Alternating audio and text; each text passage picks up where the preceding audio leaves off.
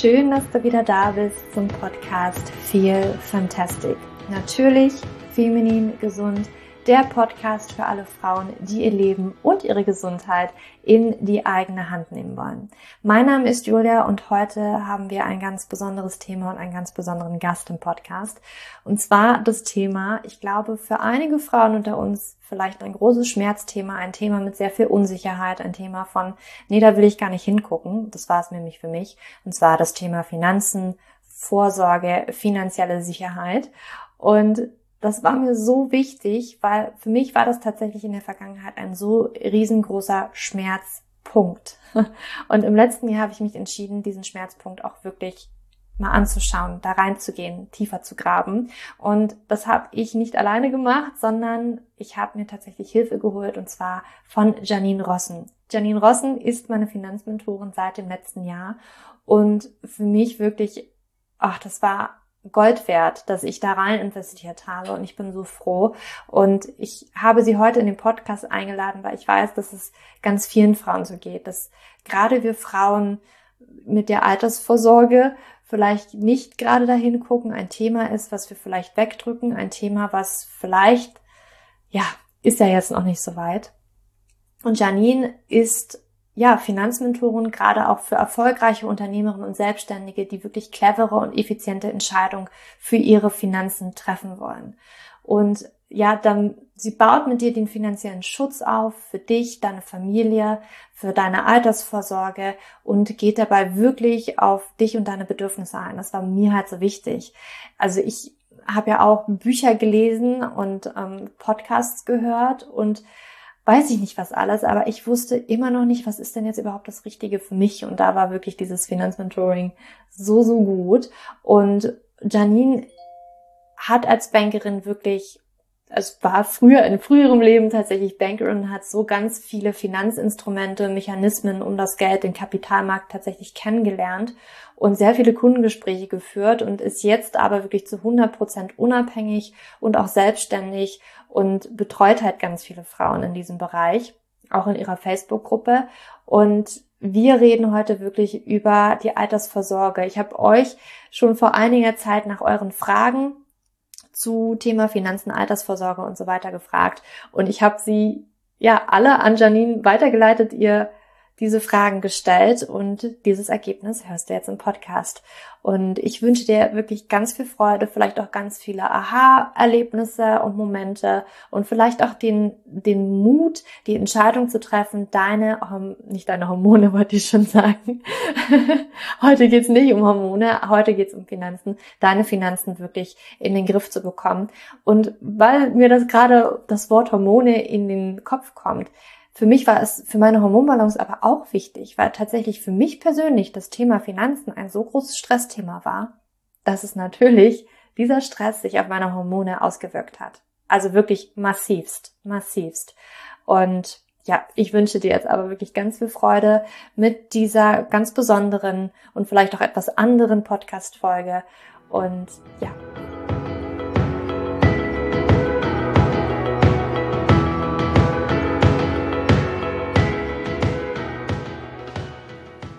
Janine, ich freue mich wahnsinnig, dass du heute bei mir bist. Wir kennen uns, wir kennen uns. Und bevor wir richtig starten, wollte ich dich mal fragen, weil ich das jeden meiner Gäste frage, was hattest du denn heute zum Frühstück? Oh, ich bin ja keine richtig gute Frühstückerin. Ich hatte einen ungesunden Toast ähm, mit Käse.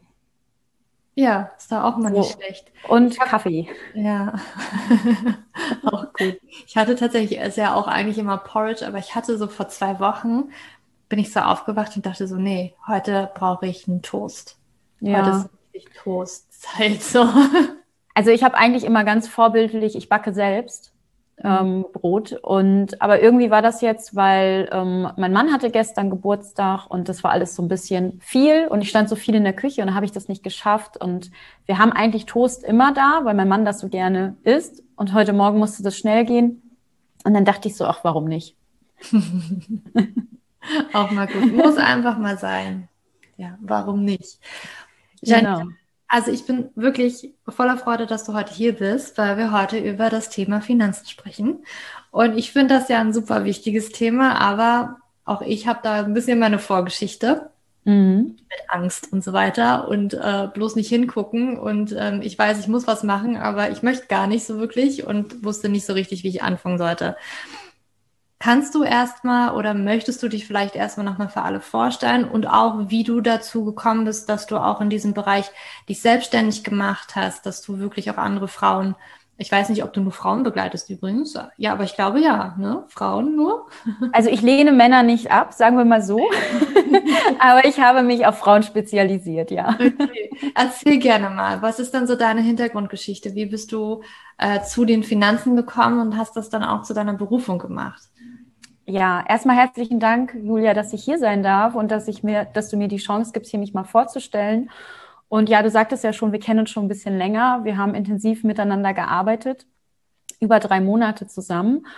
Und ja, wer bin ich? Ich bin Janine Rossen und ich zeige Unternehmerinnen und Selbstständige, wie sie kluge und effiziente Entscheidungen in ihren Finanzen treffen können, um neben einem finanziellen Schutz für sich und ihre Familie auch eine finanzielle Freiheit und Unabhängigkeit erlangen können, weg von den klassischen ähm, Beratern, Maklern oder ähm, ja, Versicherungs, Versicherungsmenschen, sage ich mal ganz liebevoll, und sich somit halt auch den Wohlstand im Alter zu sichern. Das mhm. ist eigentlich das, was ich mache. Ähm, um dann noch ein bisschen tiefer jetzt reinzugehen. Ähm, ja, ich habe mich auf Frauen spezialisiert weil ich einfach ähm, aus meiner Vergangenheit festgestellt habe, dass wir Frauen da noch ein paar Defizite haben und noch einen großen Spielraum haben, den wir gerne ansehen dürfen. Und zu meiner Biografie ist es so, dass ich eine ganz klassische Banklehre gemacht habe und ein ganz klassisches ähm, Bankbetriebswirtschaftsstudium neben meiner Arbeit, also im dualen System. Und ich habe 13 Jahre ja in der klassischen hiesigen Bank hier im Norden gearbeitet und habe dort das gemacht, was ein normaler Bankberater so macht. Ich saß dort und habe so an die, oh, ich will jetzt nicht lügen, 2000 Kunden betreut. Ich habe Kundengespräche gemacht. Ich habe Geldanlage, Finanzierung, Baufinanzierung, Versicherung an den Mann und an die Frau gebracht, sag ich mal so. Und habe dann aber irgendwann aus einer persönlichen Krise heraus, ich sag mal, die war dann mit 27, meistens setzt sie mit 30 ein, bei mir war die dann schon mit 27. Ähm, und ja, ich sag mal, im privaten Bereich ist viel bei mir auseinandergebrochen. Ähm, ich, ich war schon verheiratet, die Ehe ist gescheitert, ähm, wir hatten schon ein Haus zusammengebaut, das wurde rückabgewickelt, sag ich mal, ganz lieb. Ähm, und da fand bei mir ein persönlicher Prozess statt von Persönlichkeitsentwicklung. Und auf dieser Reise habe ich dann natürlich auch meinen Beruf in Frage gestellt und musste mir eingestehen, dass ich schon lange sehr unglücklich bin, weil ich nicht ganz dort meine, Le meine Werte leben konnte. So, und dann, ähm, als der private Wahnsinn, sag ich mal, ad acta gelegt wurde, hatte ich dann Zeit, mich um mein berufliches Fortgehen zu kümmern und bin es dann angegangen. Natürlich war das auch ein Prozess. Also ich muss gestehen, ähm, ich als gelernte Finanzfrau, ich bin immer sehr kopflastig unterwegs, habe immer eine Struktur, arbeite viel mit To-Do-Listen. Und eine Janine Rossen kündigt man nicht so von heute auf morgen ihren Job. Das war wohl überlegt und ich hatte viele Ängste. Ähm, habe es aber dann geschafft und habe mich gewagt und bin erstmal ja ohne eigentlich den Rettungsschirm? Also ich wusste, als ich gesprungen bin, erstmal nichts. Ich hatte eine vage Idee, dass ich ähm, Finanzberatung für Frauen machen möchte, hatte aber keine Ahnung, wie ich das anstellen sollte und ich war einfach müde. Und dann habe ich erstmal gar nichts gemacht, ähm, war wirklich arbeitslos, bin gereist und habe mich dann aus der Langeweile heraus, weil ich, als ich gekündigt, als ich gekündigt habe, habe ich gesagt, nie wieder Finanzen. Mhm so, ähm, und habe dann quasi nach mehreren Monaten aus der Langeweile heraus mich wieder freiwillig mit dem Thema beschäftigt, weil ich halt, das ist mein Leben, ich war immer schon dran interessiert, schon als kleines Mädchen, hatte es aber erstmal weggeschoben. Und dann fing ich halt an und habe mich dafür interessiert und habe mich umgesehen und habe gesagt, okay, ich habe jetzt wieder die Power, ich habe jetzt wieder die Energie, ich mache das. Ja, und dann habe ich gesagt, fange ich mit den Frauen an, weil ja, warum eigentlich? Weil ich einfach gespürt habe, dass da auch aus meiner Praxis halt die größten Defizite sind, wie am Anfang, Anfang schon gesagt. Das heißt nicht, dass Männer auch, ähm, ich sag mal, meine Unterstützung nicht bräuchten oder ich Männer ablehne. Aber es hat sich einfach dann so ergeben und ich fühle mich ganz wohl damit, dass ich das mit Frauen mache, weil wir eine Sprache sprechen und ähm, ja, ich den Frauen da auch Mut geben möchte. So aus meiner Lebenserfahrung, weil ich halt schon viel durch habe und es auch finanziell auch nicht immer bei mir rosig war. Mhm. Ich finde es ja ganz wichtig, weil ich glaube, viele haben ja auch den Glaubenssatz, naja, das ist vielleicht auch ja Männersache. Ich mhm. habe das zum Beispiel auch noch bei, bei meiner Oma gesehen meine Oma, ähm, mein Opa ist dann auf einmal gestorben und wir mussten meiner Oma wirklich beibringen, wie sie ihr Geld abhebt und so weiter. Also sie hatte keine Ahnung davon und dementsprechend ähm, hatte sie auch keine Ahnung, äh, wie das auch finanziell bei den beiden ausgesehen hat. Und ich glaube, das geht ganz, ganz vielen so. Ähm, merkt das auch im Freundeskreis, dass man, dass da viele einfach sind. Also ich meine, ne, ich habe auch relativ spät angefangen. Ich wollte immer, aber irgendwie, ich ich habe es dir vorhin schon erzählt und du weißt ja auch so ein bisschen meine Geschichte. Ich bin halt auch erstmal von dieser, von diesem Überschwall total überfordert gewesen. Mhm. Es gibt ja so unglaublich viel und natürlich hat jeder auch irgendwie eine Meinung und ich wusste irgendwie nicht, was ist dann das Richtige für mich. Und mhm. immer wenn ich zu irgendeinem Berater gegangen bin, ich meine, man hört ja nun auch seine Geschichten. Ich hatte aber auch wirklich immer dieses Gefühl von, das ist einfach nicht das Richtige für mich. Mhm. Solch eine Versicherung zum Beispiel oder diese Art von Altersvorsorge ähm, weil ich habe auch immer dieses, dieses Gefühl gehabt, ich, ich weiß nicht, hat er wirklich mein bestes Wohl im, im Auge oder profitiert er jetzt auch von mir? Und ähm, da war bei mir dann auch der Wunsch da, einfach jemand zu haben, wie dich, der vielleicht auch wirklich losgelöst von irgendwelchen Produkten mir mhm. wirklich auch Kompetenz vermittelt. Und das fand ich bei dir so schön, dass ich dann halt auch wirklich später selber die Kompetenz habe und irgendwie auch dieses Selbstvertrauen in mich selber habe, auch meine Entscheidungen richtig zu treffen. Oder auch, ne, wenn man vielleicht auch mal in Anführungsstrichen eine falsche Entscheidung trifft, dass man einfach von lernt und dass man diese Angst auch so ein bisschen los wird. Mhm. Ich weiß nicht, ob du dich noch erinnern kannst an unser erstes Gespräch, wo ich ja. erstmal geheult habe. Ich wusste, ich will es machen und ich war aber so emotional, das Thema war so emotional. Mhm. Ähm, ja, das, das war auf jeden Fall für mich auch eine heftige Erfahrung. Und jetzt aber nochmal, warum ist es so, dass wir Frauen das so ein bisschen als Männersache betrachten, dass wir das vielleicht weggeschoben haben? Und warum ist es gerade für uns Frauen auch in der Gesellschaft gesehen und wie das alles so ein bisschen funktioniert mit Altersvorsorge und so weiter, warum mhm. ist es auch gerade für uns so wichtig, dass wir uns drum kümmern und das eben nicht outsourcen an den Mann oder irgendwie darauf vertrauen, ach na ja, äh, Rente, ich zahle ja ein, da kommt schon irgendwie was bei raus. Mhm. mhm. Warum ist das wichtig? Also du hast es ja schon gesagt, wir Frauen haben das Thema halt sehr stiefmütterlich behandelt und auch immer noch. Also ich spreche auch immer noch von der Gegenwart. Es ist noch lange nicht so, dass jede Frau dahin sieht. Das hat natürlich auch gesellschaftliche und politische Hintergründe. Das dürfen wir nicht vergessen. Also ich zeige gar nicht mit dem Finger jetzt auf die Frauen und sage, okay, warum habt ihr euch dann nicht gekümmert? Es ist nur ein Teil des Ganzen, weil gesellschaftlich ist es natürlich auch die letzten Jahre, Jahrhunderte eigentlich so passiert. Also die Emanzipation ist ja immer noch nicht abgeschlossen. Mhm. Und wir haben sehen ja überall Differenzen, ob es zwischen den Gehältern ist, wo wir ein Gefälle haben zwischen Mann und Frau, ob es ähm, ja auch zu Hause ist zwischen Mann und Frau. Wie wird überhaupt geredet? Wird überhaupt geredet? Und wenn geredet wird, wer redet denn da? Und das ist wirklich noch so wie klassisch. Du hast gerade deine Großeltern angesprochen. Ich muss noch nicht mal zu meinen Großeltern gehen. Ich kann zu meinen Eltern gehen. Da ist es so, da gibt es einen Hauptverdiener, jetzt nicht mehr, jetzt gibt es einen Hauptrentner. und ähm, meine Mutter, sage ich mal, geht zwar einkaufen und verwaltet das Geld, aber wenn es dann wirklich um Entscheidungen geht, um Investitionen, um Finanzierung, um Geldanlage, dann ist es mein Vater, der in die Bank geht, der zum Versicherungsmakler geht und sich da beraten lässt. Und meine Mutter vertraut ihm da, was per se erstmal gar nicht schlecht ist. Also Vertrauen in der Beziehung ist schon mal eine gute Grundlage. Aber ähm, es ist natürlich auch so ein bisschen ähm, nicht hingucken. Ne? ähm, gerade in der Beziehung, jeder hat so Aufgaben. Also ich sag mal so, bei, bei uns ist es das ganz klassische. Ich habe überhaupt gar keine Lust, mich um mein Auto zu kümmern. Also ich fahre damit nicht in die Werkstatt. Das wird irgendwie auch nicht von mir gewaschen, weil mein Mann macht das immer. Der hat da Lust zu. ich weiß natürlich, wenn er jetzt nicht an meiner Seite weh wäre, wie das geht.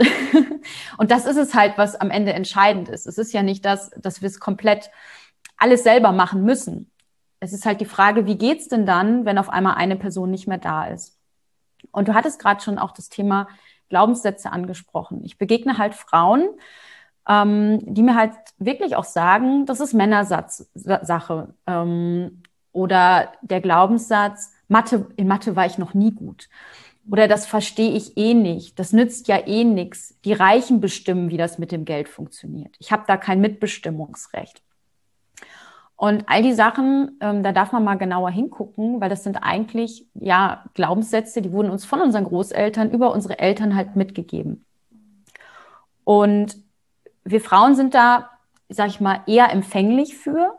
Wir werden auch anders als Kind behandelt als Männer. Das ist immer noch so.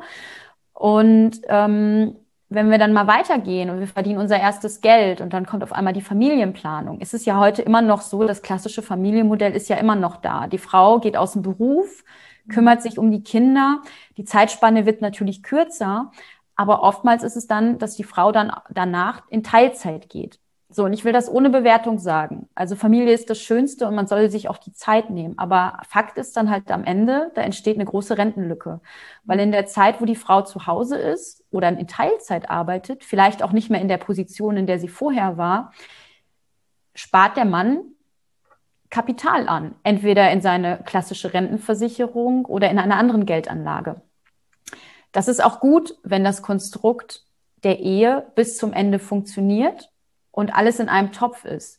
Nur oftmals ist es so, und da kann ich auch aus Erfahrung sprechen, ähm, ich habe ja schon eine, Sche eine Scheidung hinter mir. Ähm, viele Ehen halten es halt nicht bis zum Ende durch. Und ich sag mal so, ich rede jetzt von Scheidung. Was ist, wenn Krankheit dazwischen kommt? Oder der Tod. Also es muss ja nicht immer sein, dass zwei Menschen sich nicht mehr lieb haben. Da können ja auch noch andere Faktoren mit ein, einhergehen. Und plötzlich stellt man fest, da ist ein finanzielles Ungleichgewicht. Mhm. Und wir Frauen ähm, haben halt da lange weggeguckt, weil es sich vielleicht auch nicht so geschickt hat zu sagen, nein, ich möchte jetzt aber auch in meine Rente einzahlen. Ich möchte was eigenes haben. Mir reicht es nicht, dass wir einen Topf zusammen haben. Und ähm, da das Bewusstsein für zu haben, dass die Welt sich verändert hat und wir können auch, und das, ich meine, wir uns trennen jetzt ein paar tausend Kilometer, ähm, aber das wird wahrscheinlich in Norwegen genauso sein, da Gott, jetzt habe ich den Faden verloren. Worauf wollte ich denn jetzt eigentlich hinaus? Ähm, ach so, die Gehälter, genau. Die Gehälter sind halt anders, auch noch zwischen Mann und Frau. Und das spielt halt auch nochmal mit da rein. Also es sind unterschiedliche Komponenten. Es ist einmal natürlich die Frau, die sich das ein bisschen leicht macht und sagt, ich will da nicht hingucken. Das ist ein ein mathematisches Thema, das ist ein strukturelles Thema. Ähm, viele Frauen wollen ja auch gerne, sag ich mal, in ihrer Kreativität sein und in ihrer Kraft sein und schließen das Thema für sich aus. Und auf der anderen Seite sind es natürlich gesellschaft und politisch gewollte Sachen auch, ähm, die langsam aufbröseln, aber wir können halt die Zeit nicht aufholen. So. Und ich hatte vorhin mal, bevor wir das Interview gestartet haben, habe ich was mal rausgesucht gesucht und wir haben tatsächlich einen gefassten Gefälle von 50 Prozent. Mhm. Also die Frau hat fast oder die Hälfte weniger Rente, wenn sie in Rente geht, als der Mann. Und das ist schon erschreckend, weil auch die Durchschnittsrenten sind in Deutschland, ich, ich spreche jetzt mal von Deutschland, nicht so hoch und die Lebenshaltungskosten steigen. So, das heißt, auch mit einer guten Rente wird man seinen Lebensstandard einschränken im Alter. So. Mhm. Und da gibt es halt viele Komponenten. Hatte ich eine Frage nicht beantwortet, die du mir gestellt hast? Nee, ich glaube, das war sehr ausführlich. Ähm, also besonders halt, warum es auch für uns Frauen so wichtig ist, ne? dass wir halt eben nicht, nicht, weil wir eben gefährdet sind, in die Altersarmut tatsächlich reinzurutschen. Ja. Und also so wie ich das beobachte, ist es meistens so, dass auch meistens die Frauen länger leben als die Männer. Mhm. Und mhm. ähm, gerade das, ne, wenn man dann vielleicht auch nicht mehr den Rententopf sich so teilt und also, ne, da mal ein bisschen vorzugucken. Und ich weiß selber, wie unangenehm das ist, ne? wenn man da irgendwie ganz viele Ängste hat, da nicht irgendwie hingucken möchte, vielleicht auch so ein bisschen in die Opferrolle gefallen ist von wegen, ich habe ja gar nichts, ich weiß gar nicht, wo ich anfangen soll, aber mhm. man muss einfach anfangen. Ich hatte das Gefühl ja auch, ich habe gar mhm. nichts, bis wir mal hingeguckt haben und da war ja doch irgendwie was. ja, ja, das ist halt dieses, ähm, also jetzt sag mal, das, was an am meisten triggert, da sollte man halt schon hingucken. Ne? Mhm. Ne? Und ähm, das erlebe ich halt auch oft, dass viele, gerade auch Frauen, Männer begegnen mir da weniger, aber dass viele Frauen auch sagen, ja, nee, das hat was mit Kapitalismus zu tun und die Finanzwelt, da, da sind nur Ganoven und du sagtest es ja auch gerade, die Banker, die wollen mir nur was verkaufen und es ist irgendwo negativ belastet. Wir kriegen es aber auch so vorgelebt. Schau doch nur mal in den Spielfilm. So, da sind ja die Big Bosses, sind alle irgendwie Gangster und die machen veruntreuen Kundengelder und, und, und. Ist natürlich in der Realität auch so, aber nicht überall.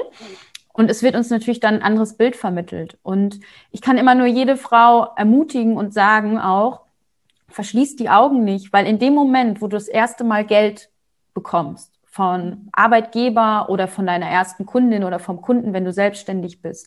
Und dieses Geld bringst du wieder in den Markt. Du gehst damit einkaufen, du machst damit was. Dann bist du in diesem Geldkreislauf drin. Du kannst nicht sagen, ich habe mit dem Kapitalismus und mit all dem nichts zu tun. Du bist drin, du bist Teil eines Systems. Und da auch einfach zu sagen, okay, ich bin drin, das kann ich nicht ändern. Wie kann ich das aber für mich am besten nutzen? Und das ist es halt. Ne? Wie kann ich für mich das leicht und angenehm machen? Wie kann ich das Geld für mich arbeiten lassen? Und wie kann ich auch Freude dran haben? Weil es geht ja nicht immer nur um Verträge abschließen oder irgendwie Geldanlagen strukturieren. Es geht ja auch Geld verdienen. Ne? Mhm. Also sich ist das auch wert sein. Also in dem Thema Geld steckt ja so viel mehr drin, als nur, ähm, ich sag mal, Geld anlegen und sich schlau zu machen und zu lernen. Mhm. Ja, die Erfahrung habe ich auch gemacht. Es kann tatsächlich auch Freude bringen, sich damit zu beschäftigen. Das war bei mir noch am Anfang des Jahres ja überhaupt nicht der Fall. Beziehungsweise hm. jetzt äh, vor einem Jahr, wenn diese Podcast-Folge rauskommt, war das bei mir noch nicht der Fall. Ja. Na, ähm, ich habe ja meine Community gefragt, was deren Fragen mhm. auch sind. Und natürlich kamen viele Fragen. Ja.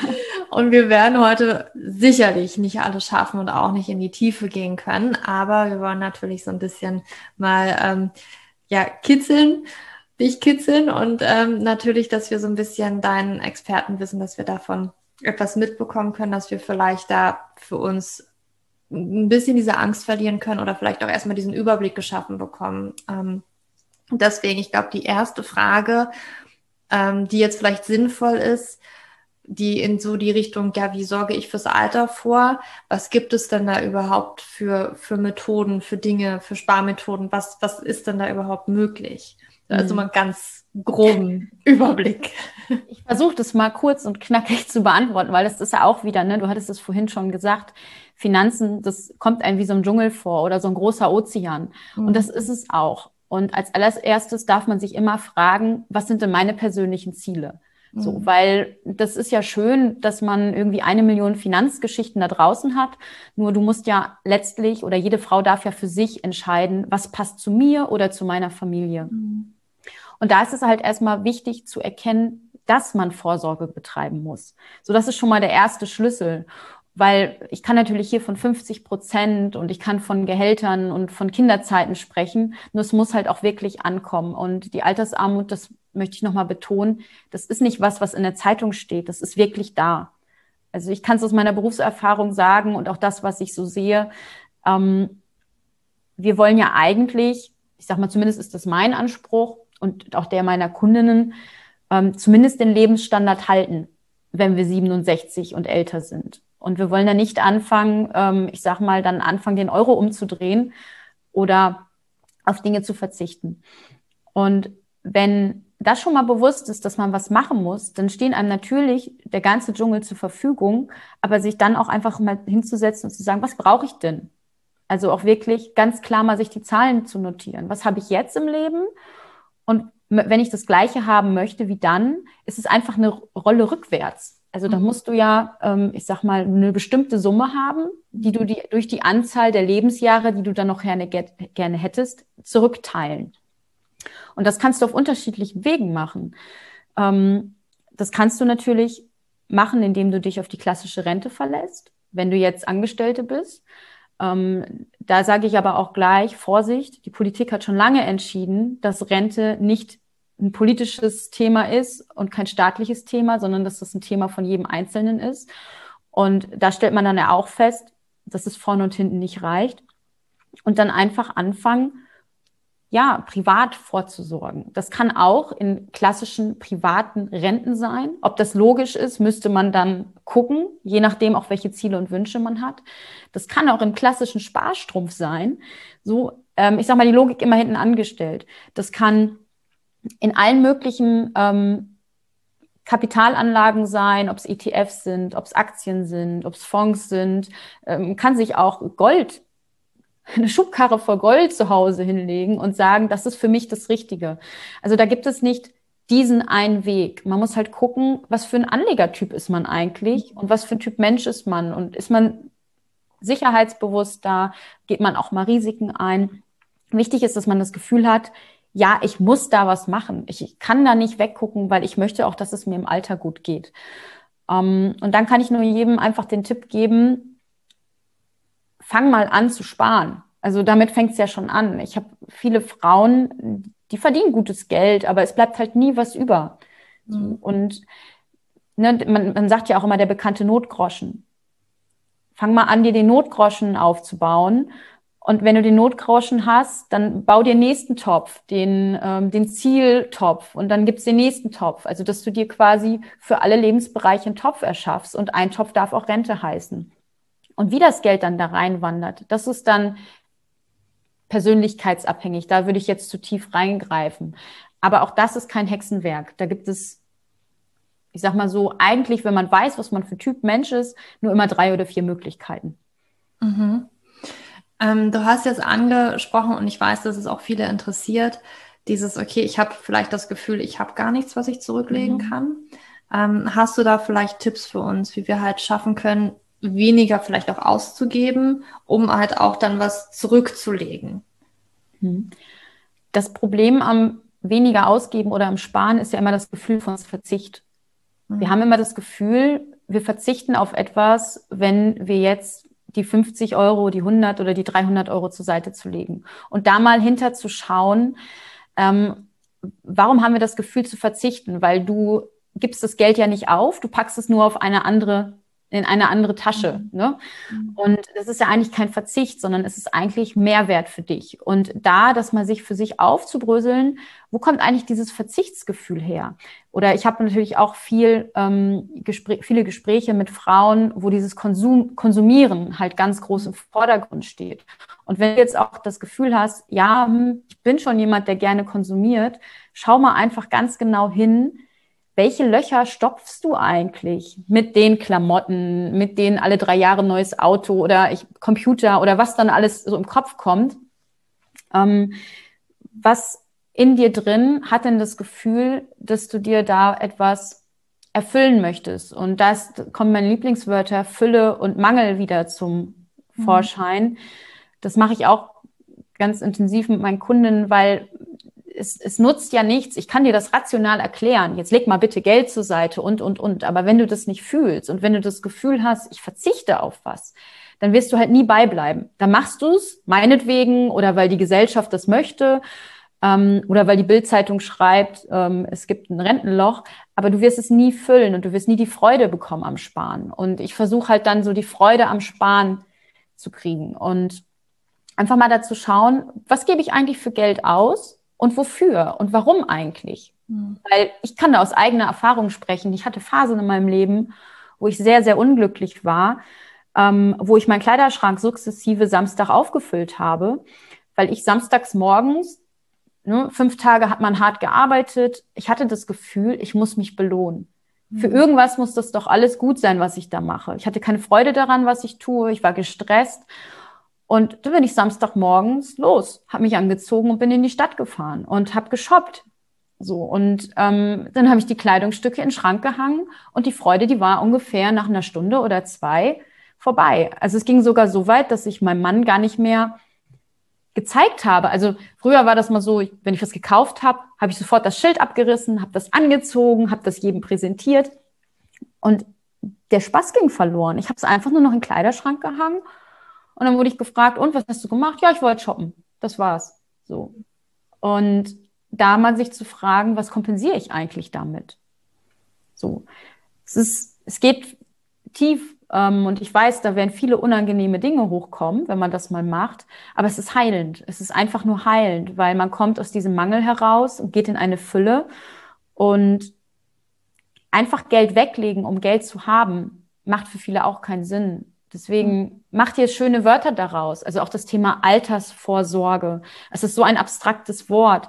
Alter einmal, das kann sich keiner vorstellen. Wir sind jetzt in den 30ern. So, was geht uns das Alter an? Mhm. Dann auch Vorsorge, Sorge, da sind Sorgen drin. Also, dass man sich das Wort auch einfach mal nimmt und sagt, so, das gefällt mir nicht, ich mache daraus was anderes. Für mich ist es zum Beispiel der längste Urlaub meines Lebens. Ich werde dann nicht mehr arbeiten.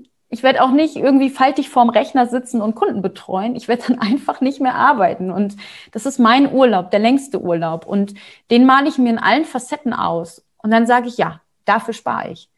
So. Und sich das halt zu visualisieren, ne?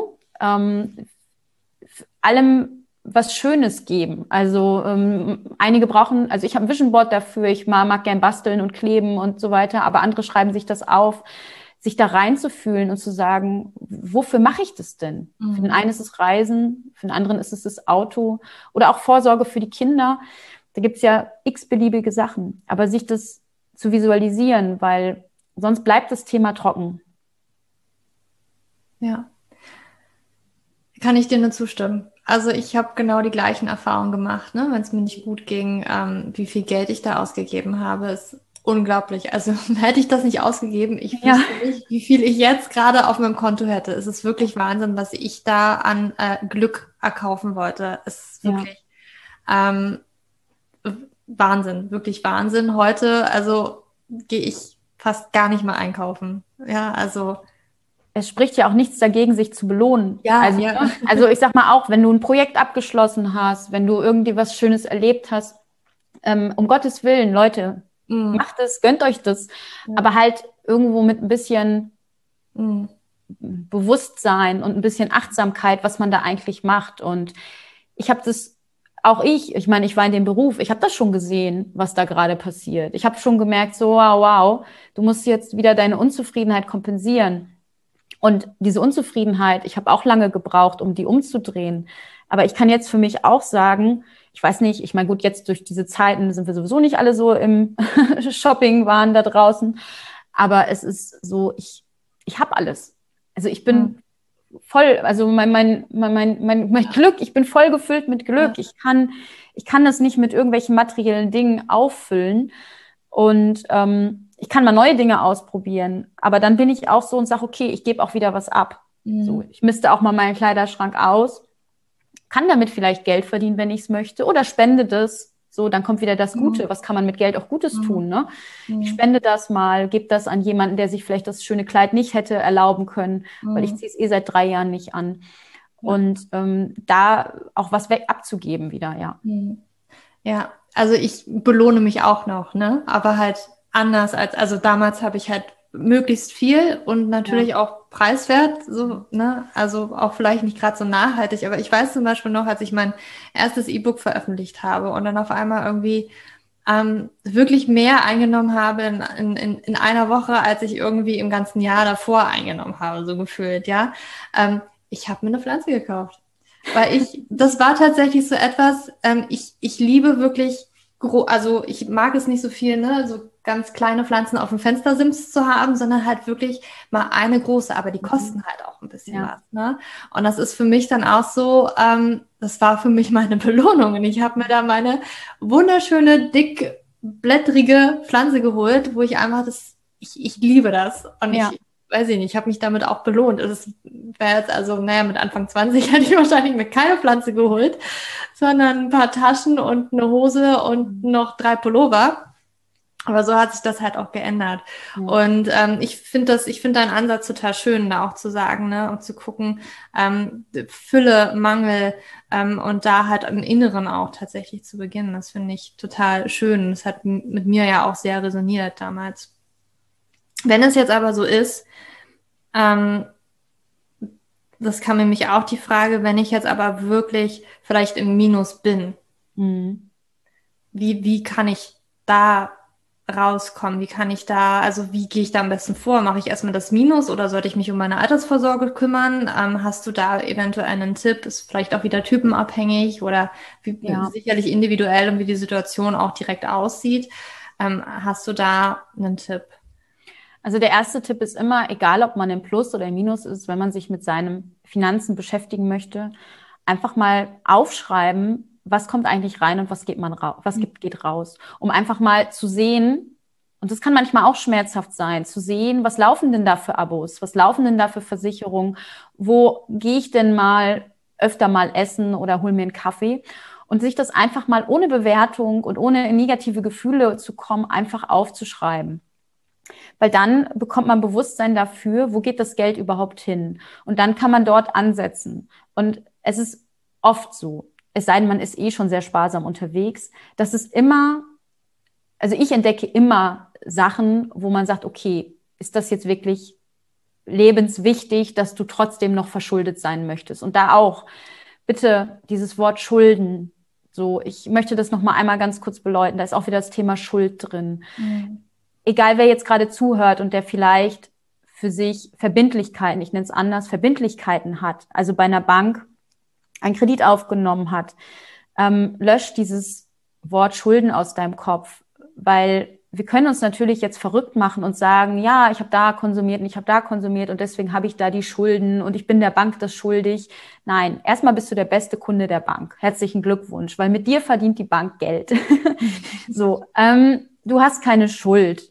Du hast einen Lebensstil gepflegt, der dich halt da jetzt hingebracht hat. Und da jetzt auch nicht zu gucken, du hattest das gerade auch gesagt, hätte ich da nicht geshoppt, dann hätte ich so viel mehr. Ja, ne, es ist schön, diese Erkenntnis, aber ich habe mal den Fehler gemacht und habe all das aufgeschrieben, was ich hätte, wenn ich noch eher angefangen hätte, bewusster zu mhm. leben. Oh mein Gott, damit macht man sich auch, nimmt man sich auch, ich sag mal, die Freude, dann auch wieder anzufangen.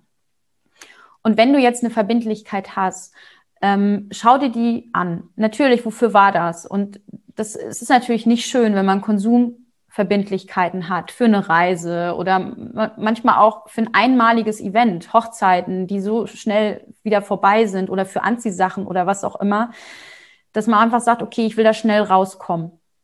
Und dann auch wirklich konzentriert sagt, ich spare jetzt bewusst und dann löse ich das ab, weil da stecken natürlich auch wieder Zinsen hinter. Du bist der beste Kunde der Bank.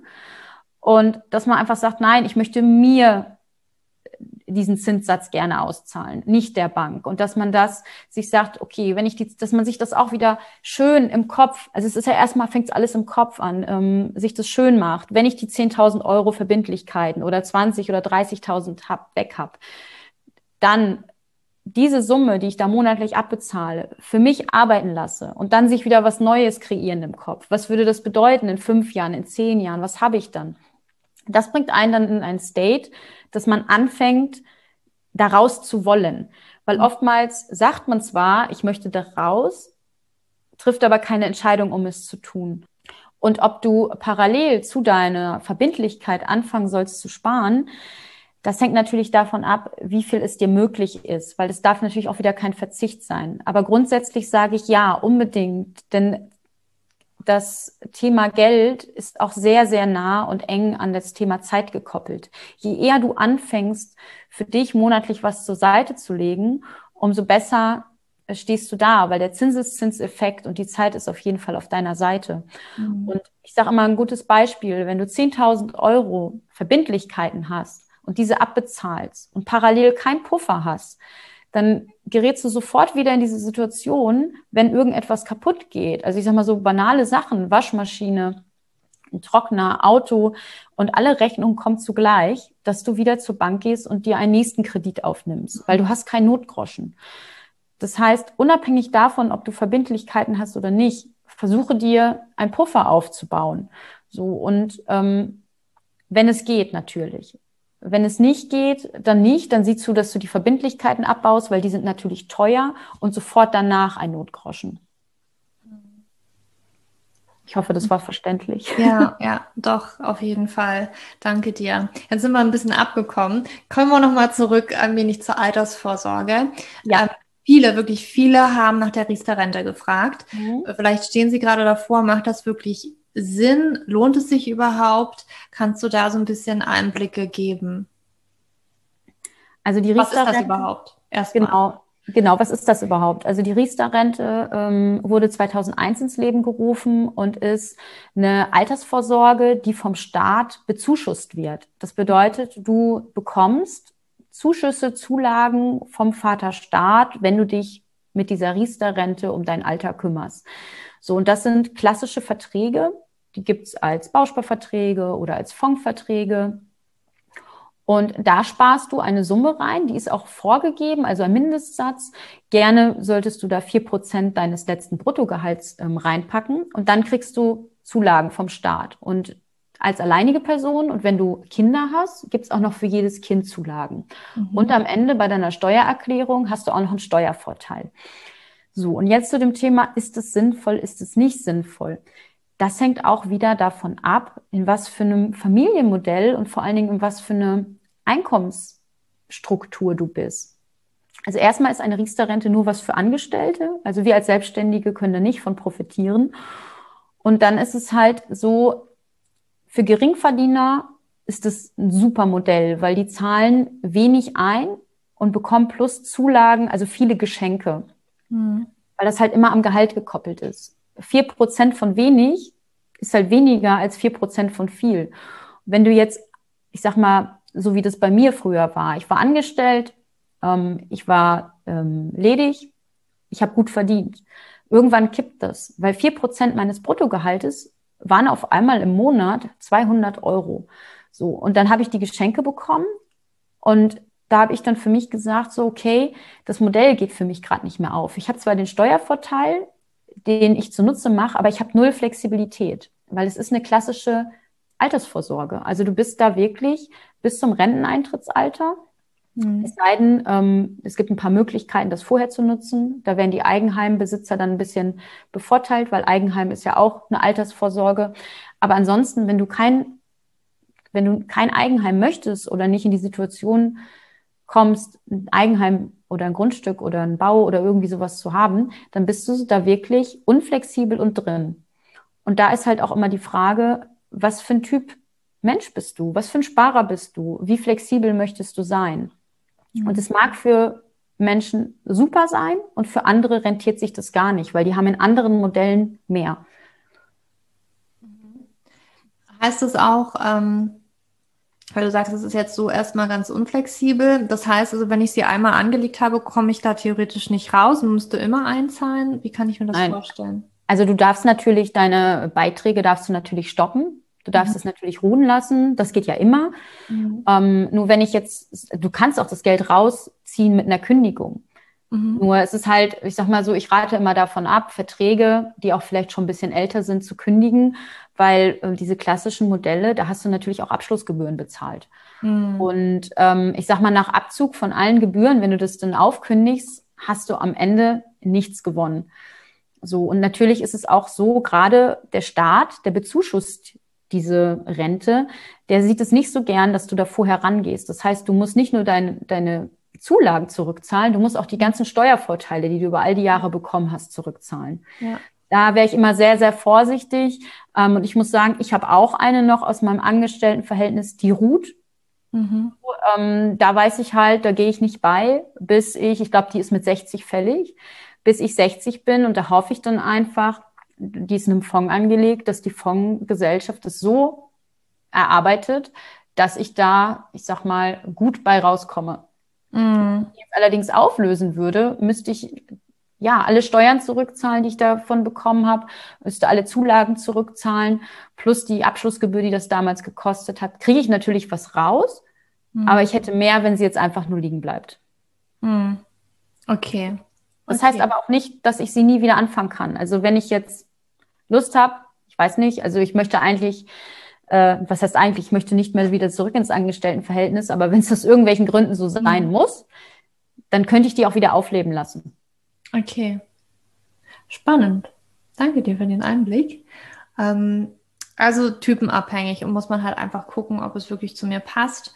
Und ähm, wie es sich ja auch angehört hat, gibt es ja auch bei der Riester-Rente jetzt nicht nur ein Modell, sondern du hast es ja angesprochen, ähm, klassische Verträge, Fonds und so weiter, da gibt es ja auch Unterschiede. Genau, genau. Okay. Mhm. Gibt es noch andere Alternativen, die aus deinen Augen vielleicht auch sinnvoll wären, sich mal anzugucken, wenn man das jetzt zur klassischen Rente auch mal betrachtet oder vielleicht auch zur Riester-Rente? Was gibt es dann noch so für Alternativen, die man sich angucken könnte? Mm, ich hatte vorhin ja schon mal das Thema Fonds und ETFs angesprochen.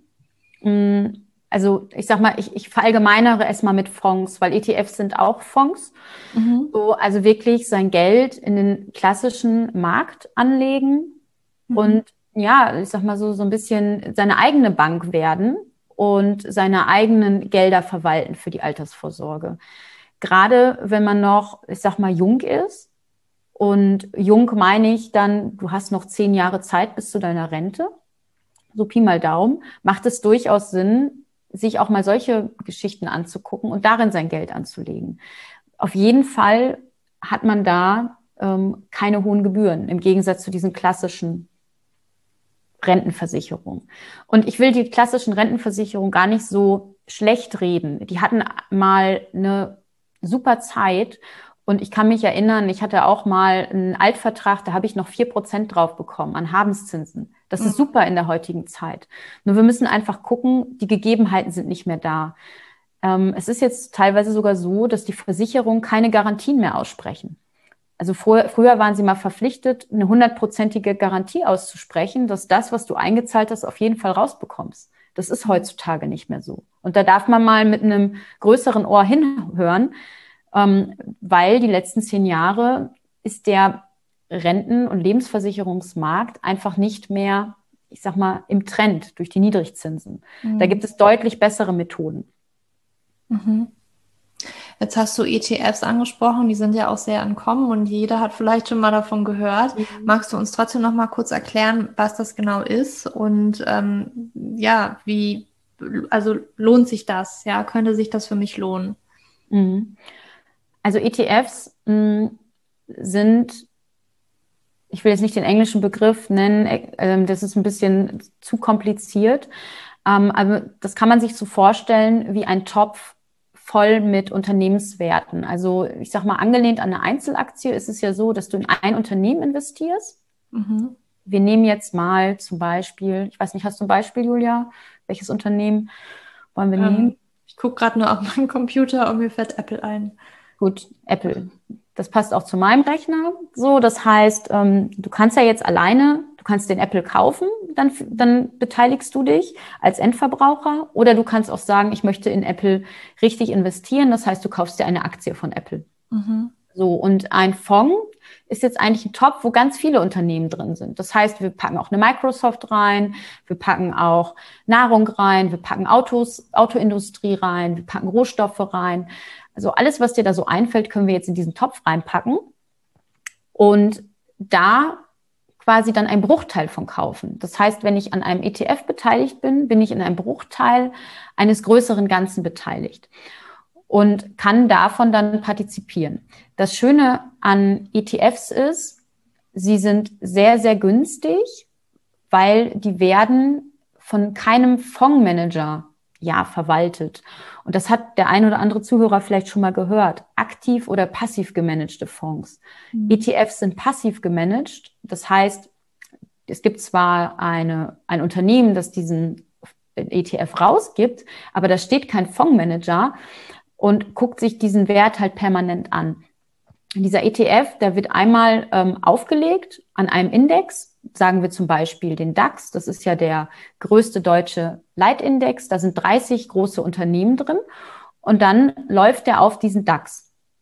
So. Und wenn jetzt zum Beispiel es einer VW, das hatten wir in der Vergangenheit, nicht so gut geht und der Kurs bricht, dann hast du halt dort noch andere Unternehmen drin, wie zum Beispiel SAP. Das ist ein großer Technologiekonzern. Mhm. Und weil gerade Digitalisierung und Technologie gut läuft, wird der wahrscheinlich steigen. Die VW fällt. Das macht in deinem ETF aber gar nicht so viel aus, weil du bist in dem Moment breit gestreut und das fängt sich auf.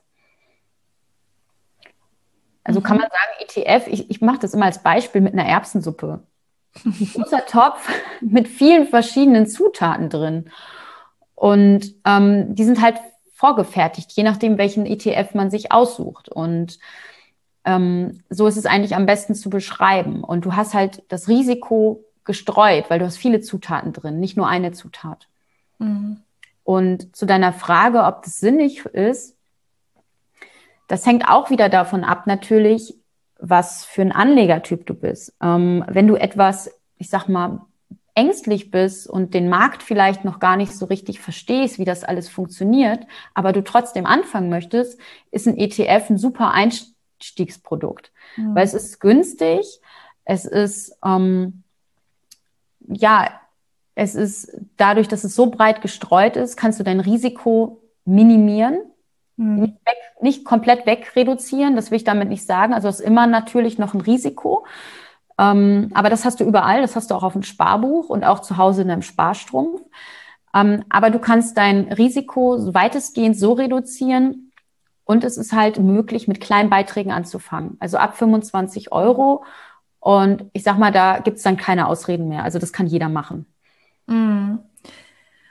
Also das ist nicht so wie, ich sag jetzt mal, eine Aktie, das würde man ja also ich als Laie, Aktie, das ist ja eher mit einem höheren Risiko verbunden, weil ich da jetzt in einem Unternehmen zum Beispiel ähm, eine Aktie genau. erwerbe und dann natürlich, ne, wenn das runtergeht, dann habe ich aber vielleicht auch alles verloren.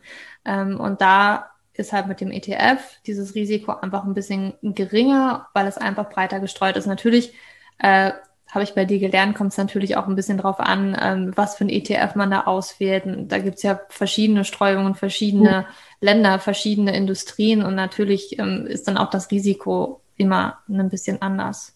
Ja, auf jeden Fall. Also das darf man aber auch, und da sage ich auch, wenn man anfängt, nicht so viel ins Detail gehen. Also es ja. gibt viele wundervolle, ganz große ETFs, die sind sehr beliebt. Da kann man erstmal mit anfangen.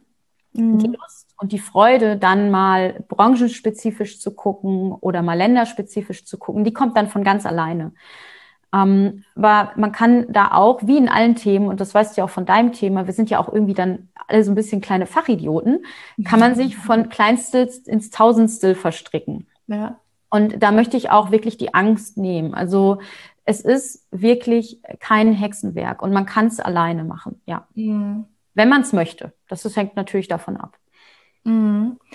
Ähm, es kam so eine Frage, ich glaube, das kann man vielleicht so pauschal gar nicht beantworten, aber gibt es da vielleicht eine Bank mit einem Depot, was, was man irgendwie empfehlen könnte oder vielleicht verschiedene, wo es sich mal lohnt, so reinzugucken?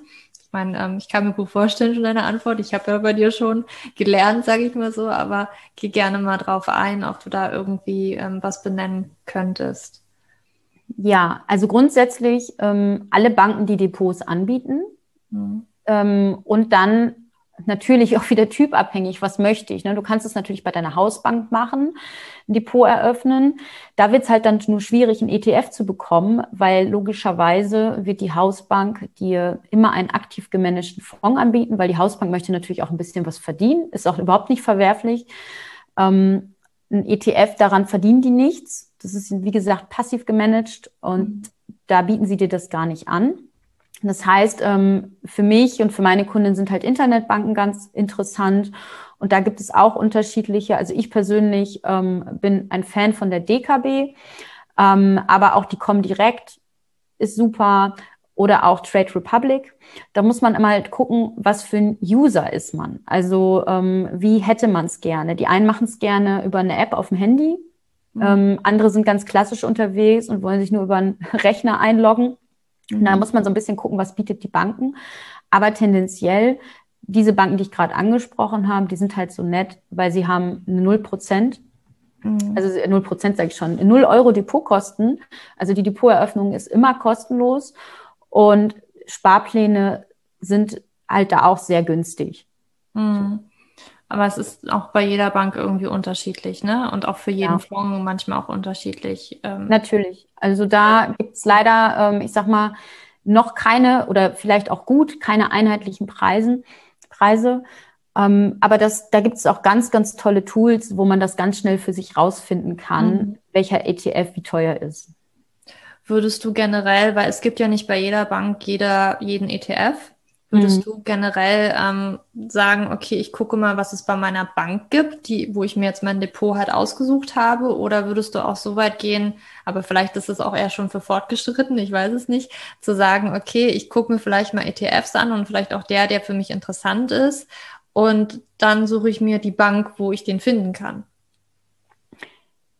Ja, das heißt, ja, genau. Ähm, das ist ja dann immer so ein Thema, ne, wie viel, wie viel Lust habe ich auf Mehrkontenverwaltung? Ja. Ähm, also ich habe schon ganz, ganz viele Depots ausprobiert. Ähm, wir haben natürlich auch, ähm, es gibt ganz tolle Depots, ganz tolle Banken, die haben dann auch Aktionen zum Beispiel. Da gibt es dann ähm, diesen einen ETF gratis. Und da muss man dann halt gucken, also ich würde schon gucken, welchen ETF möchte ich? Ich mhm. persönlich ähm, bin, kann ich auch so ganz direkt sagen, bei der DKB, weil ich eine breite Spanne habe. Also ich habe viele, viele ETFs. Ich glaube, dass äh, die, die DKB bietet zurzeit, also ich will mich nicht festnageln, aber über 600 ETFs an. Und da bin ich schon mal mit 600 gut aufgestellt. Mhm. Wohingegen zum Beispiel eine Postbank meines Erachtens nur 100 anbietet. Mhm. Dann habe ich natürlich schon ein bisschen eingeschränkter. So, aber natürlich Klar, also da sind keine Grenzen gesetzt. Wenn du sagst, okay, ich will jetzt diesen ETF und du guckst dann, oh Mist, den ETF gibt's aber bei meiner Bank für 1,50 Euro und bei einer anderen für null, warum nicht da dann ein Depot eröffnen? So. Mhm. Also es macht ja nicht dümmer, da diese Erfahrung zu sammeln. So, man darf sich dann auch da aber nicht ins kleinste Detail verlieren, weil wenn es am Ende dann wieder nur Zeit und Nerven raubt, mhm. dann sage ich, okay, für die 1,50 Euro war es das jetzt wert. Aber mhm. das darf auch jeder natürlich für sich selbst dann entscheiden am Ende. Ja, okay, ja, danke dir. Mich würde gerade noch interessieren, ähm, ob du vielleicht mal ganz kurz auf einen Fonds eingehen könntest, was das jetzt ist. Mm, also ein aktiv gemanagter Fonds. Mhm. Also ein ETF ist ja auch ein Fonds, deswegen unterscheiden wir immer zwischen passiv und aktiv. Der aktiv gemanagte Fonds, wenn ich jetzt nochmal die Erbsensuppe nehmen darf, um es vielleicht ein bisschen leichter zu erklären, ähm, da sind alle Zutaten drin und dann kommt jemand und rührt und schmeckt ab und nimmt eine Zutat rein oder nimmt eine Zutat raus. Mhm. Also am Beispiel nochmal von vorhin, die 30 größten deutschen Unternehmen sind in einem Topf und die VW-Aktie ist in einem, also VW ist in einem Skandal verwickelt, in dem Abgasskandal und die Börsenkurse gehen nach unten. Dann sagt der Fondsmanager zum Beispiel, die VW, die hole ich da mal schnell raus oder ich minimiere die um 50 Prozent.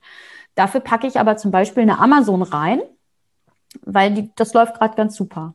Und der guckt immer so ein bisschen, dass es austariert ist, weil der hat den Job, jeden Tag, ähm, ja, ich sag mal, den, den Markt zu überperformen. Also er will besser sein als der normale Markt. Er will besser sein als ein ETF, mhm. der einfach nur vor sich hin köchelt, mhm. wo keiner rumrührt und keiner was rausnimmt.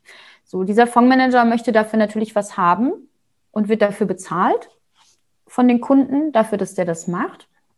Und es gibt ganz viele Diskussionen und ganz viele schlaue Köpfe, die sich schon den Kopf darüber zerbrochen haben, was denn nun besser ist. Und ich, ich habe beides.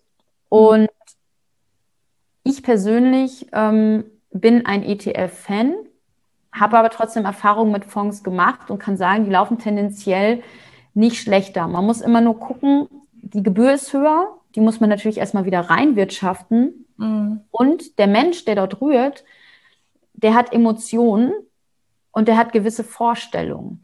Also ich sag mal, der kann auch manchmal ähm, von seinen Emotionen geleitet werden. Ähm, vielleicht darf ich das nochmal anschaulicher machen an dieser Krise, in der wir uns gerade befinden. Ähm, mein ETF zum Beispiel, der ist, als Corona rüberkam, ähm, nach Deutschland ist der, sind die Aktienkurse ja alle, ich sag mal so um 20, 30 Prozent eingebrochen. Mhm. Und mein ETF auch. Mein, mein Fonds nicht, mein aktiv gemanagter, weil der Fondsmanager, der die Suppe gerührt hat, der hat vorher wahrscheinlich das Risiko rausgenommen. So, mhm. Das heißt, mein Fonds ist nur um die Hälfte eingebrochen, was natürlich für mich sehr toll war. So, dann ist es aber passiert, dass im August oder schon ja im Juni, Juli die Kurse wieder hochgeklettert sind und mein Fonds aber nicht. Weil mhm. mein Fondsmanager gesagt hat, nee, da kommt noch eine zweite Welle, Oder nee, die Zahlen der Wirtschaft sind noch nicht so gut, wir halten uns bedeckt. Und jetzt ist es so, dass zum Beispiel mein klassischer ETF, der die komplette Delle nach unten mitgemacht hat, aber wieder nach oben gegangen ist, voll im Gewinn ist und mein Fonds zwar auch schon wieder im Gewinn ist, aber bei weitem nicht so gut wie der ETF, weil der Fondsmanager ist halt noch sehr vorsichtig. Mhm. Ob das jetzt gut oder schlecht ist, darf jeder für sich selber beurteilen. So. Ähm, ich glaube, da darf man dann gucken, was für ein Anlegertyp ist man. Mhm. Ja. Ja, spannend. Ja, und vor allen Dingen auch, ne, beim ETF kann ich auch nur empfehlen, am besten, also es ist ja eine Langzeitstrategie auch eher, die man mhm. vielleicht dann für die Altersvorsorge fährt, ne? Und da nicht jeden Tag rauf zu gucken, weil ähm, auch ich habe dann festgestellt, ne, so mit dem ersten Betrag, oh, jetzt aber minus zwei Prozent. Wenn man dann natürlich jetzt immer nur denken würde, das sieht jetzt gerade so nicht so gut aus, ähm, würde man das da vielleicht dann, okay, das lege ich jetzt auf Eis, nehme das da wieder raus, ja, das, was ich vielleicht noch habe. Und äh, dann aber fünf Tage später warst du auf einmal bei eigentlich ja plus sechs Prozent, die du schon mhm. reingelegt hast. Das war ja, auf jeden Fall. Also das darf man bei diesen Geldanlagen nicht vergessen. Die sind halt am Markt, die sind lebendig, ne? Mhm. Ähm, und da muss man, das ist immer ganz spannend und deswegen auch erstmal mit einem Betrag anfangen, wo man sich wohlfühlt. Und dann auch mal in sich reinfühlen. Was macht das jetzt mit mir? Zwei Prozent minus, plus sechs Prozent. Mhm. So, ne? Bin ich gleich jemand, der möchte seine Gewinne mitnehmen? Bin ich gleich jemand, der das alles anzweifelt? Und da mal hinhören, und das sagtest du ja auch schon, also langfristig bitte, mhm. immer. Also unter fünf Jahren, wenn man das überhaupt als langfristig nennen kann, unter fünf Jahren sollte man da bitte kein Geld reinlegen, mhm. weil es, wir haben keine Glaskugel und wir wissen nicht, was passiert. Natürlich zeigt die Vergangenheit, dass diese Papiere immer gut gelaufen sind. Nur, ich sag mal so, man darf trotzdem nicht vergessen, dass da Schwankungen sein können. Und wenn man das einfach im Blick hat, dann kann man besser schlafen. Mhm. Aber es macht dann auch Spaß und man wird süchtig. ja, ich habe auch schon äh, in meinen tatsächlich ETF, ähm, den ich mit dir auch damals so angelegt habe oder den ich mit deiner Hilfe dann mich dafür entschieden habe. Mhm. Ähm, ja, habe auch schon erhöht und so weiter. Das macht schon Spaß ja, auch ein bisschen tiefer reinzugehen. Ne?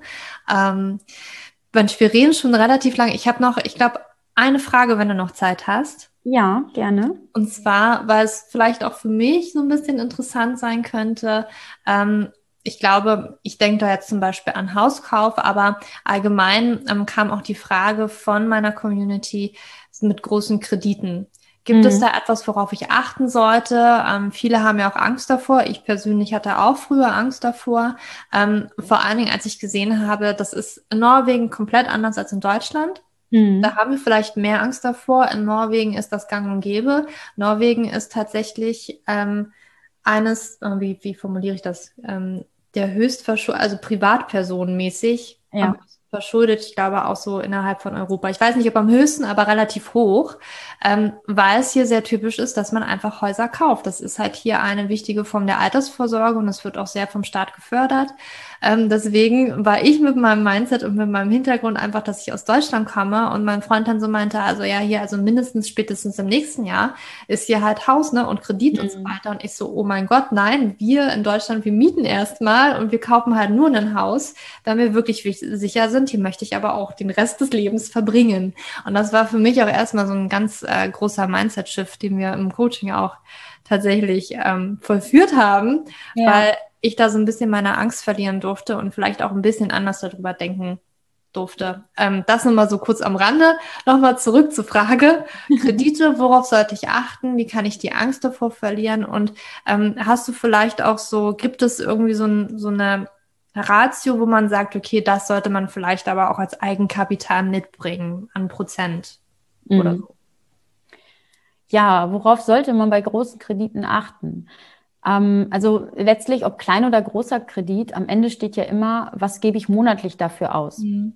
Und vor allen Dingen natürlich auch, wie lange läuft es und welcher Zins. Das sind ja immer die drei Komponenten. Wie viel möchte ich monatlich zahlen? Wie lange möchte ich, dass das läuft? Und welcher Zinssatz steckt dahinter? Mhm. So Zinsen können wir eigentlich mal ausklammern, weil wir sind in einer historisch niedrigen Zinszeit. Also ich, ich weiß es jetzt nicht ganz genau, was der aktuelle Zins ist, aber ähm, der wird wohl um und bei immer noch bei einem Prozent sein für langfristige Finanzierung. Also ich rede jetzt von Hypotheken, Hausdarlehen. Mhm. So bei Auto- und Konsumkrediten sieht das wieder anders aus, aber bei langfristigen Geschichten. So, da muss man jetzt auch gucken, vielleicht auch dieser Zinssatz, der der, es wird ja nicht irgendwie wahllos gemacht, das ist ein persönlicher Zinssatz. Da spielen natürlich viele Merkmale eine Rolle. Und zum einen, wie viel bist du bereit, monatlich auszugeben? Mhm. Und da darf sich dann auch mal jeder fragen und vielleicht auch, wenn man Angst hat vor großen Krediten, vielleicht einfach mal zu berechnen, wie viel Haus kann man sich eigentlich leisten? Das mal andersrum zu machen. Also bevor, also wenn man mit dem Haus liebäugelt oder mit dem Grundstück, wie viel kann ich mir eigentlich leisten? Da gibt es ganz tolle Rechner im Internet oder auch einfach mal dann zu seiner Bank zu gehen und zu sagen, wie viel Haus kann ich mir leisten bei dem Einkommen mhm. und bei dem, was ich mir vorstelle, vielleicht 30 Jahre abzubezahlen. Und dann kriegt man eine Zahl. Und dann kann man mit der Zahl schon mal so ein bisschen, sag mal, durch die Gegend wandern und mal gucken, was kriege ich dafür denn eigentlich für ein Haus und sich mal an die Zahlen gewöhnen, mhm. Ähm, um einfach die Angst an diesen Zahlen zu verlieren. Und es ist halt auch eine Investition, wie du gerade schon gesagt hast, in deine Altersvorsorge und auch in deinem Leben. Also ähm, du hast ja einen Gegenwert. Und egal was passiert, und ich spreche da ja auch aus eigener Erfahrung, ähm, die ja auch schon Hausbesitzerin war und das dann quasi ja auch, ähm, ich habe das meinem Mann überschrieben, dieser Gegenwert ist ja nicht weg. Mhm. So, und da muss man natürlich, ich sag mal, vorsichtig sein, weil wir haben momentan, zumindest in Deutschland, einen sehr aufgeblasenen Immobilienwert. Nicht alle Preise, die draußen, äh, ich sag mal, am Preisschild stehen, ist es auch wert. Aber dafür gibt es ja tolle Gutachter und dass man sich da mal die Mühe macht, das mal schätzen zu lassen. Mhm. Aber im Großen und Ganzen verliert man eigentlich schon die Angst davor, wenn man ja mit dieser Zahl einfach mal losgeht, sich informiert und auch sagt, ich habe einen Gegenwert. Also wirklich dieses im Alter mietfrei wohnen. Mhm. So. Und du hattest dann noch die Frage, wie viel Eigenkapital sollte man mitbringen? So viel, wie es geht. Mhm. Wenn es ein Eigenheim ist. Ich rede jetzt nicht von gewerblich. Also wenn wir uns jetzt gewerbliche Immobilien holen als Unternehmer oder zum Vermieten, ist es was anderes. Da ist es dann immer andersrum. Bitte so viel Fremdkapital wie geht, weil äh, man kann es noch steuerlich absetzen. Aber wenn es so um das Eigen, Eigenheim geht, das eigene Häuschen mit Garten, dann so viel wie geht, weil deine monatliche Last ist natürlich geringer und dein Zinssatz wird auch geringer, je mehr Eigenkapital du einbringst. Mhm. Und ich sag mal, es gibt Banken, die sagen oder machen Werbung, dass sie kein Eigenkapital benötigen, was gut ist und nett ist, aber es liegt dann meistens am Zins. Der Zins ist höher. Also die holen sich das schon wieder rein. Mhm. Ähm, das ist auch eine Illusion, dass man da irgendwas geschenkt kriegt. Also ich sage immer so, die Faustformel 20, 25 Prozent wären schon echt gut. Mhm. Okay, also ist es in Deutschland tatsächlich, also würde ich in Deutschland einen Kredit bekommen, auch wenn ich gar kein Eigenkapital hätte? Ja, also ja, äh, vorausgesetzt das monatliche Gehalt passt, mhm. ne? Zu der Rate. Na klar, da muss ja eine Absicherung sein. Die Bank genau. will ja sicherlich nicht irgendwie, klar, hier Kredit an jeden. Hat es genau. Und da halt sich auch fragen, was, was ist es mir denn monatlich wert? Mhm. Und das, ja, das ist das ist krass. In Norwegen ist es halt anders. Ich glaube, in Norwegen brauchst du halt, ich weiß gerade die Prozentzahl nicht, aber ich glaube mindestens 10 Prozent. Aber ich will auch nichts Falsches erzählen, mhm. was du an Eigenkapital auch wirklich mitbringen musst. Ja. Ähm, und klar, ähm, wenn du halt weniger mitbringst, dann kriegst du halt nicht so viel und hast halt erstmal vielleicht nur eine kleine Wohnung, die du kaufen kannst. Also vielleicht auch mal hier so rückblicken, was mein Freund mir erklärt hat. In Norwegen macht man es tatsächlich so, du willst auf jeden Fall kaufen. Mhm. Also Eigen Tum ist auf jeden Fall das, wo man hin möchte. Mieten, das machen eigentlich nur Studenten. Okay. Ähm, so nach dem Motto. Und man kauft halt dann immer größer. Man ja. kauft halt erstmal eine kleine Wohnung und ähm, wenn die Zeit gekommen ist und man vielleicht noch mal ein bisschen mehr gespart hat, würde man die praktisch verkaufen und kauft größer. Ja. Also ähm, der Bruder meines Freundes ähm, und seine Familie, die sind praktisch, weiß ich nicht, innerhalb von wenigen Jahren dreimal umgezogen.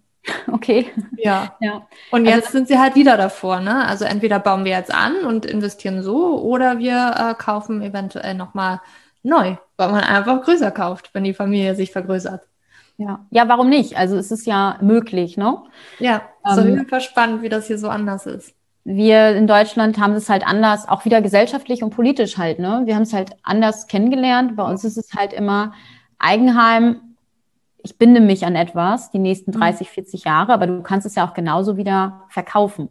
Also ja. da ist es ja wie mit jeder Investition, du kannst sie auch wieder rückgängig machen. Mhm. Ähm, musst halt nur gucken, ähm, nicht, dass du am Ende immer mehr ausgibst, als das ist, was es wirklich reingebracht hat. Und da hat das natürlich dann auch was mit Lage zu tun. Ne? Sagen ja immer die Immobilienvermittler, Lage, Lage, Lage, das ist alles.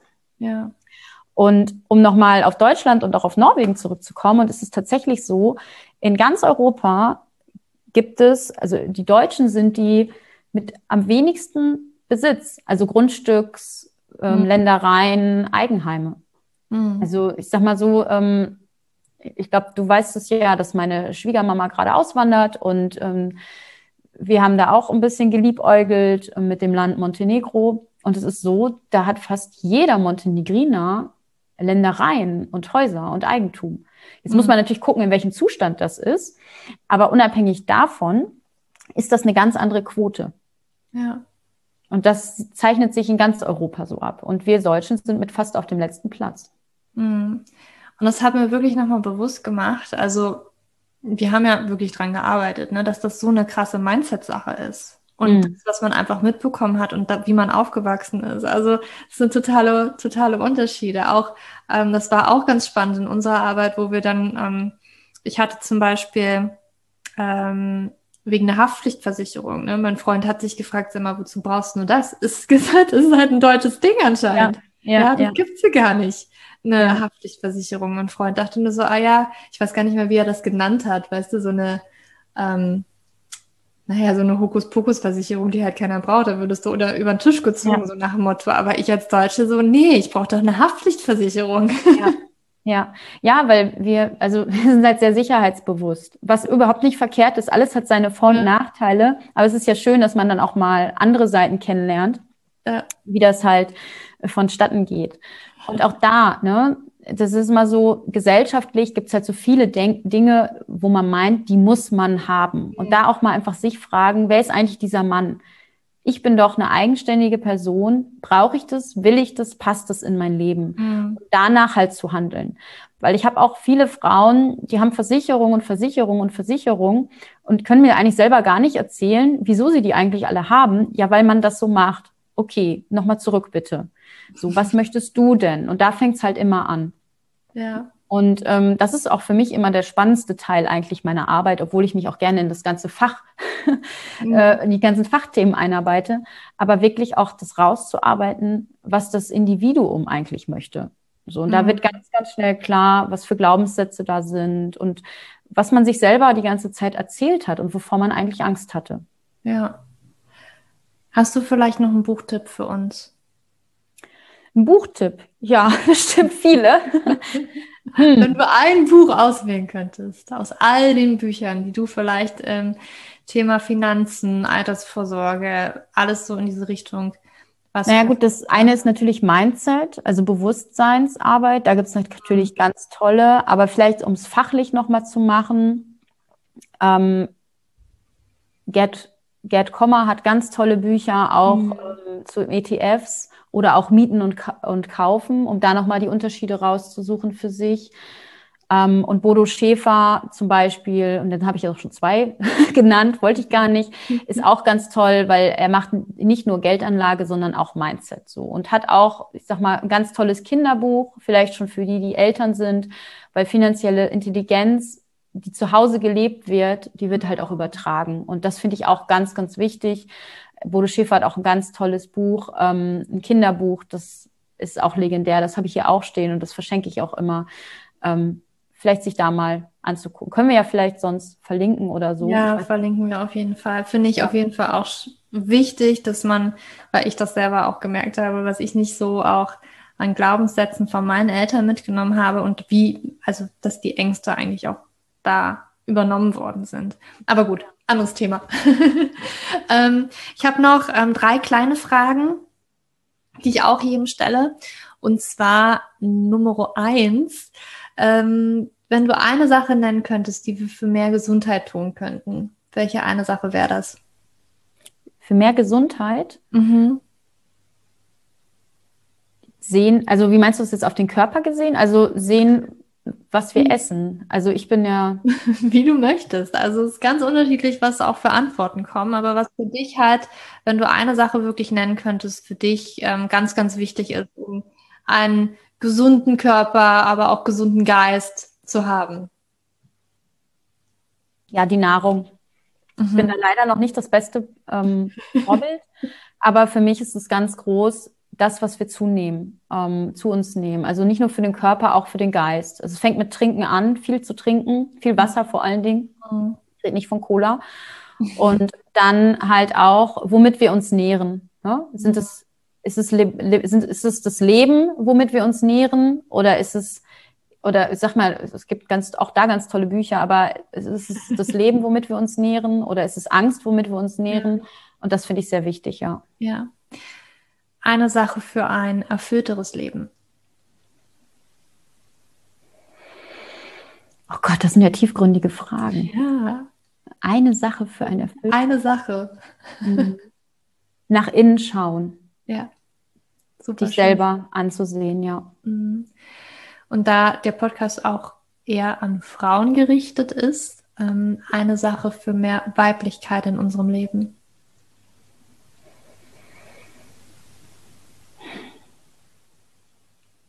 Für mehr Weiblichkeit. Mhm. Tja, deine, das, das könnte ich jetzt auch länger beantworten, für mehr Weiblichkeit. Deine, ja, sei einfach wie du bist. Also es ist egal, in welcher Monatsphase du dich ja gerade befindest, leb das einfach aus.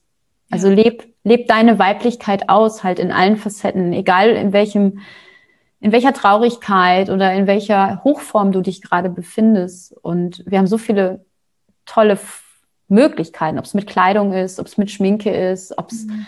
also wir sind so zauberhafte Wesen und das halt irgendwie auszuleben in all seinen Facetten, die man hat. Das hast du schön gesagt. Danke dir. Gibt es etwas, was wir für dich tun können, Janine?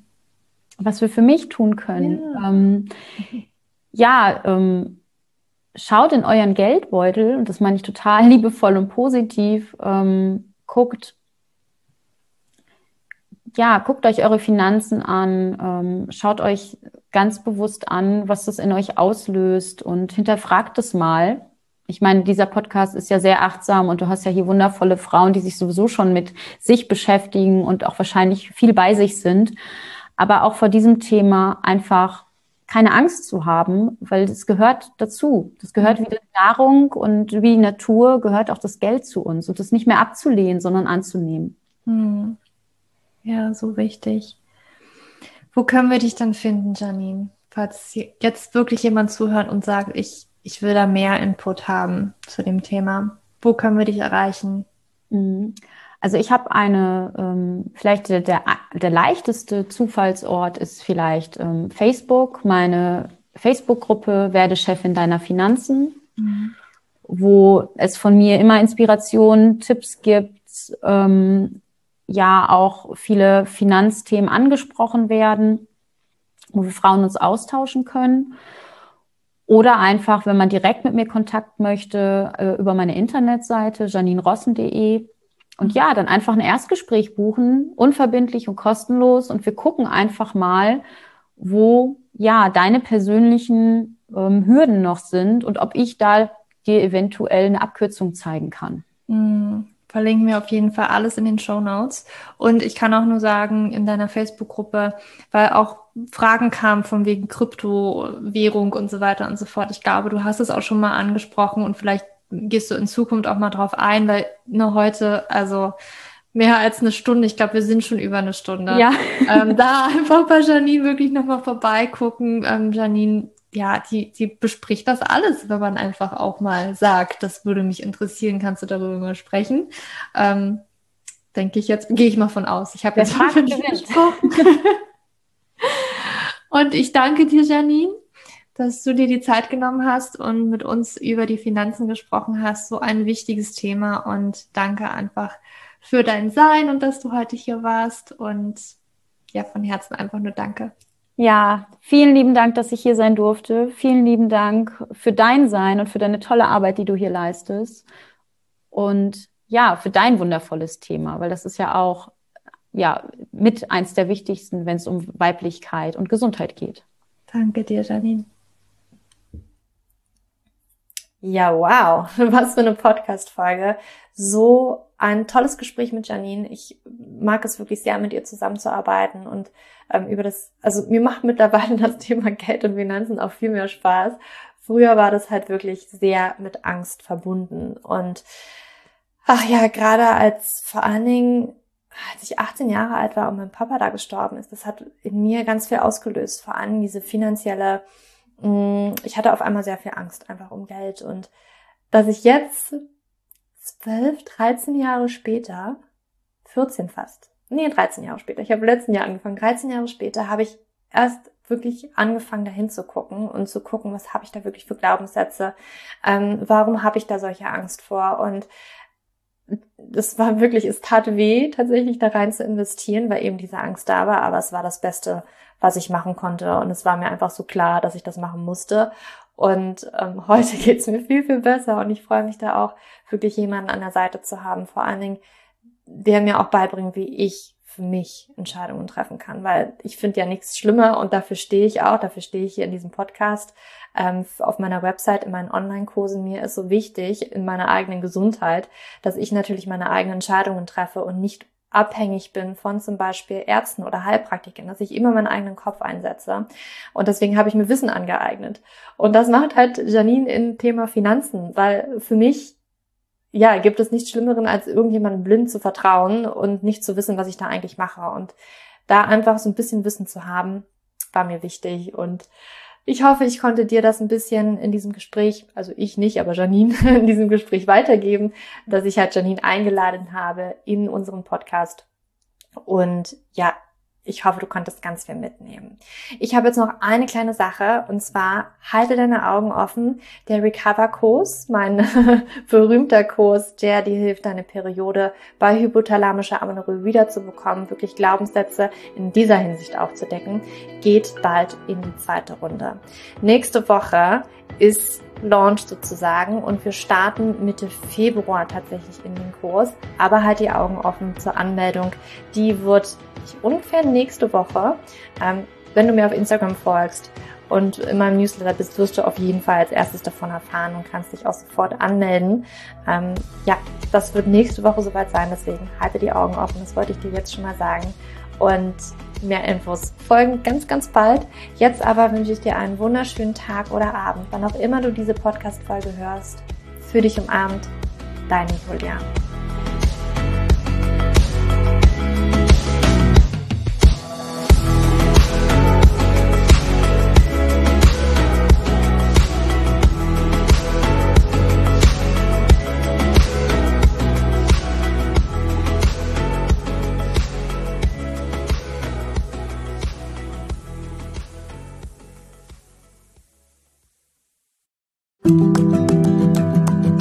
Bevor du jetzt hier den Podcast ausschaltest, habe ich noch eine kleine Überraschung für dich. Und zwar hast du vielleicht, wenn du hier reingehört hast, ja Probleme mit deinem Zyklus. Dein Zyklus ist vielleicht sehr unregelmäßig, du hast sehr lange Zyklen, vielleicht hast du auch gar keine Zyklen, vielleicht hast du irgendwie einen Zyklus, aber gar keinen Eisprung da drin, vielleicht hast du mit deiner Menstruation Probleme, vielleicht ist sie sehr stark, vielleicht sehr schwach und hinter diesem Zyklusproblem liegen meist hormonelle Probleme, also eine hormonelle Dysbalance. Und ich habe herausgefunden, dass es meist vier Haupthormon-Dysbalancen gibt.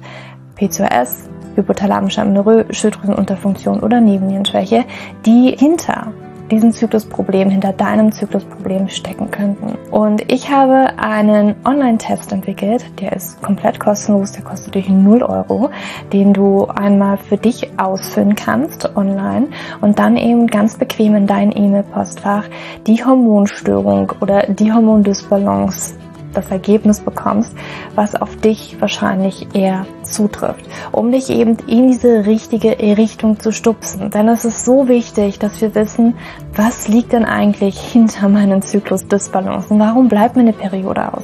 Die Ursachen können so unterschiedlich sein, aber je nachdem, was wirklich die Ursache ist, dürfen wir auch immer ein bisschen anders daran gehen. Ja, das heißt, wenn ich PCOS habe, dann äh, bringt mir nicht so viel, wenn ich hypothalamische Amenorrhoe Dinge tue, ja, oder wenn ich eine hypothalamische Amenorrhoe Dinge tue, können die Dinge, die ich bei P2S immer lese, die ich machen sollte, einfach meine Zyklusstörung, ja, oder den Zyklus einfach noch mehr in diesen nicht funktionalen Bereich drücken, ja, weil das einfach nicht die richtige Herangehensweise ist. Und deswegen habe ich diesen Zyklustest entwickelt, damit du für dich wirklich mal in die richtige Richtung gestupst wirst und da wirklich nochmal intensiver reingehen kannst und dass du endlich mal ähm, ein besseres Gefühl dafür hast, worum geht's hier eigentlich bei mir. Ja, worum, worum geht's hier eigentlich? Warum ist mein Zyklus vielleicht nicht gerade so rund? Und ja, das findest du auf meiner Website juliaschulz.net slash Zyklus-Test oder du gehst einfach auf die Startseite meiner Website, ähm, da einfach auf den Hormontest klicken und wie gesagt, der kostet dich wirklich 0 Euro. Du kriegst das Ergebnis ganz easy peasy in dein Mailpostfach und das ist einfach ein gratis Angebot von mir für dich, damit du einfach ein bisschen besser in die richtige Richtung gelenkt werden kannst, weil ich weiß ganz persönlich, wie es ist, wenn man alles Mögliche versucht, aber eben nicht die richtigen Dinge und man einfach nirgendwo ankommt und landet und der Zyklus einfach nicht besser wird, sondern irgendwie gefühlt immer nur schlimmer. Deswegen schau da rein, juliaschulz.net slash Zyklus-Test und ähm, ich schreibe es dir auch nochmal in die Show Notes und ich freue mich, wenn du da einmal vorbeischaust und für dich diesen Test ja, einfach mal machst und für dich ein bisschen mehr in die richtige Richtung gestupst wirst.